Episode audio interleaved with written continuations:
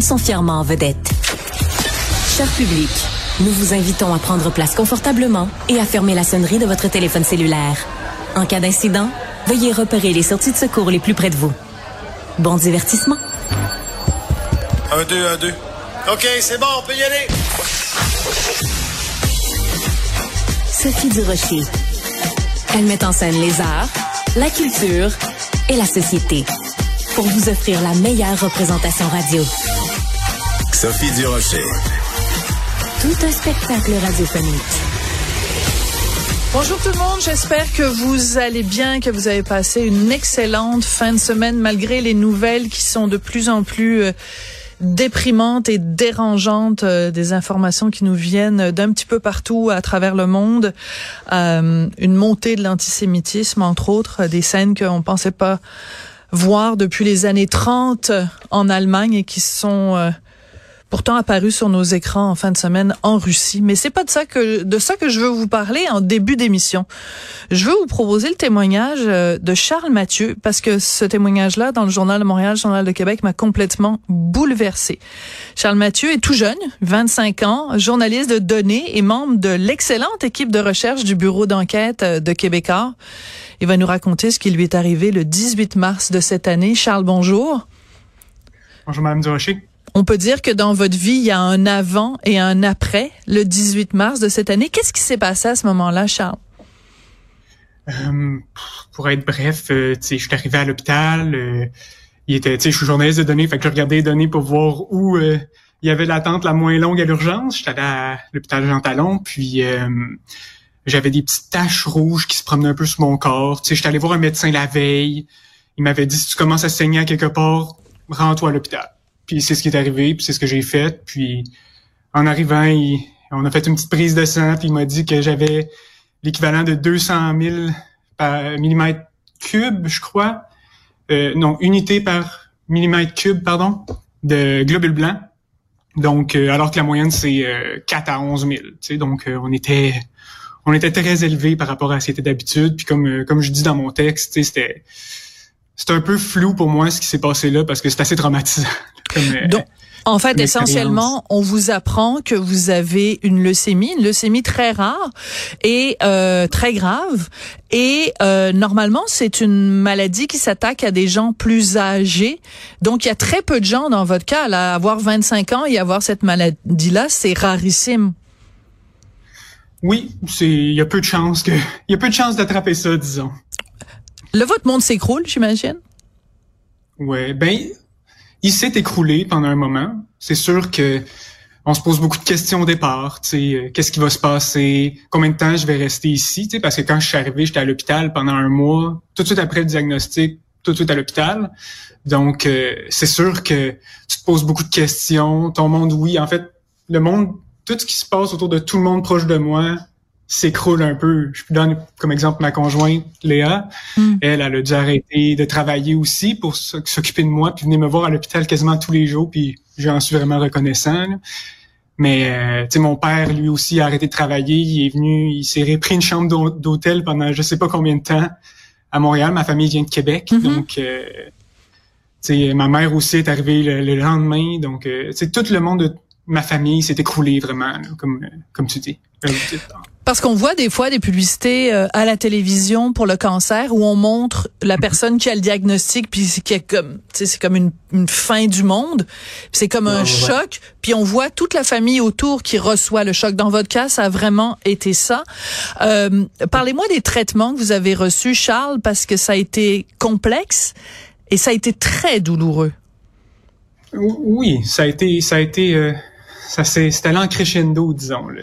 Ben en fait oui et non. Dans le fond, le premier traitement que j'ai eu, ça s'appelle le traitement d'induction. Donc, c'est tout le temps, euh, on veut vraiment détruire toutes les cellules que j'ai dans le corps qui me mettent en rémission. Ce qui a été fait, c'est de la, chimio très forte qui donne des effets secondaires très forts. Moi, j'ai été chanceux, j'en ai eu, mais plus ou moins au départ. C'est plus le temps allait que je commençais à avoir des effets secondaires.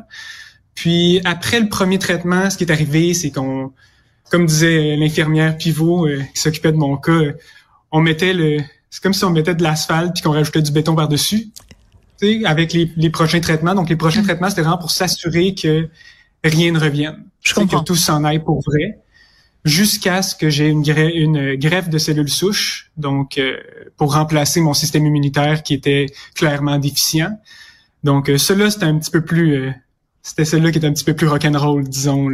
C'est c'est beaucoup d'effets secondaires. J'ai fait de la radiothérapie pour être sûr qu'il n'y ait vraiment aucune cellule cancéreuse, puis qu'on me mette un système immunitaire en santé dans un corps en santé. Ben, en santé.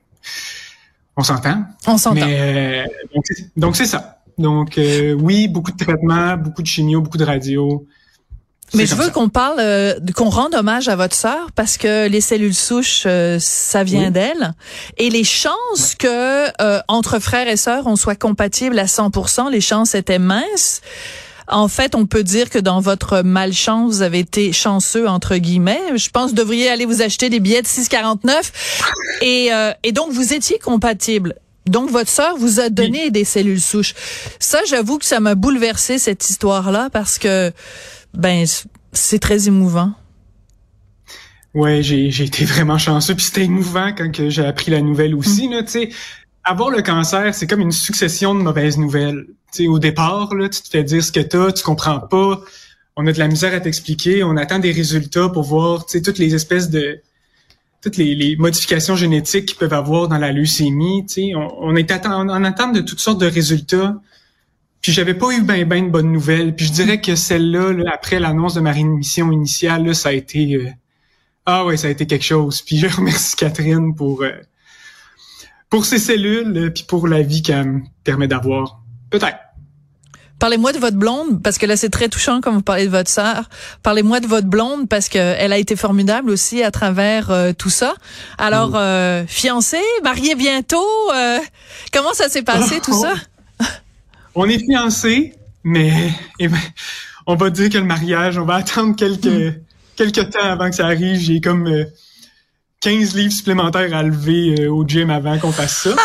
mais ah, J'adore. Honnêtement, si je peux, j'ai pas de mots pour décrire tout le travail que Léa a fait pour moi. Sa famille aussi qui était là. Tu sais, j'ai parlé de ma famille, mais sa famille aussi était là pour nous. Euh, Léa, elle a, été fantastique. Elle été fantastique. Elle était là avec moi du début à la fin. Bonne, mauvaise nouvelle. Elle était là avec moi pendant la mauvaise nouvelle du départ. Puis elle est toujours là. Puis euh, on s'aime, on s'aime fort. Une chance comme ça, euh, comme ça, comme disait euh, mon ami Jean-Pierre Ferland.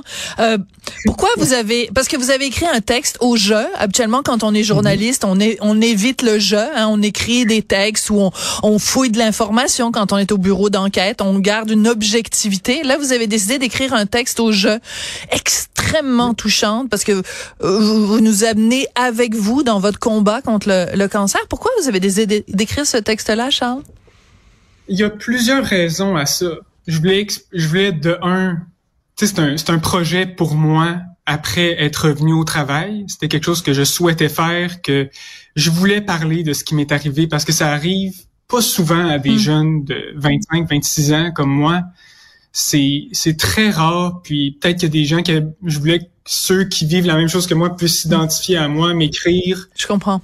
Puis, je pense que ça a fonctionné. J'ai eu des beaux messages depuis.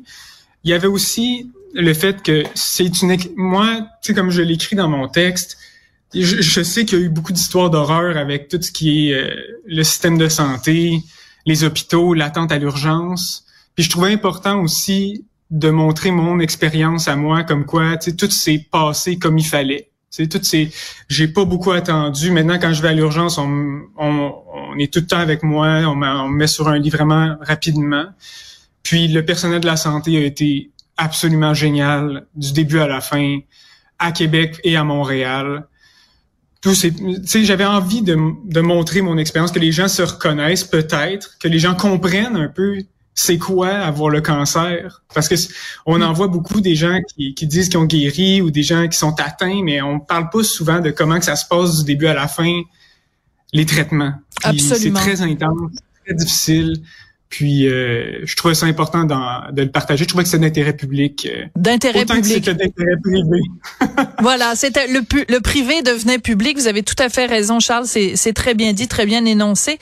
Euh, la question évidemment que, que tout le monde doit vous poser, puis vous en parlez aussi dans votre texte, donc il n'y a aucune originalité là-dedans, mais qu'est-ce qui a changé dans votre façon de vivre aujourd'hui, dans l'intensité de votre vie aujourd'hui? C'est vraiment spécial, hein, parce qu'on quand on est à l'hôpital, puis qu'on reçoit des traitements, tu sais, tu te dis du début à la fin que ça se peut que tu sois plus là le jour après. Tu tu te mets des repères, tu te dis OK, moi il y a un jeu vidéo auquel j'aimerais jouer. La date de sortie c'est là, j'aimerais ça me rendre jusque là puis pouvoir y jouer. Tu, sais, tu y vas vraiment à court terme, tu vois vraiment au jour le jour. Ça a été ça du début à la fin de mes traitements, puis c'est quelque chose que je peux appliquer encore aujourd'hui, que j'ai pas vraiment le choix d'appliquer parce que il y a des risques de récidive qui viennent avec un cancer, puis il faut apprendre à vivre avec ça également. Donc c'est vraiment de se fixer des petits objectifs, je faisais pas ça avant. Avant, je vivais dans l'anticipation. Je me projetais loin. Maintenant, on dirait que j'ai plus tendance à voir ce que j'ai présentement, puis à pas penser trop, trop, trop loin dans dans l'avenir. C'est sûr que je viens de sortir de l'hôpital, je viens de finir mes traitements, donc cette mentalité-là est là. Peut-être que plus la normalité va s'installer, moins je vais avoir cette vision-là un petit peu trop euh, un petit peu trop de, de gars qui est à l'hôpital.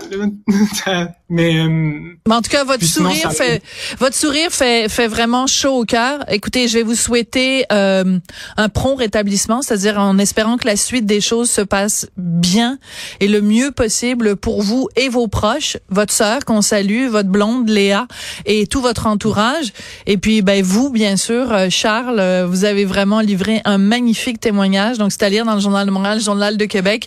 Et puis, ben tenez-nous au courant. On va revenir de temps en temps. On va prendre de vos nouvelles pour savoir comment vous allez. Mais merci d'avoir partagé un petit peu de votre privé avec le grand public. Merci beaucoup, Charles Mathieu. Ça fait plaisir. Merci beaucoup à vous.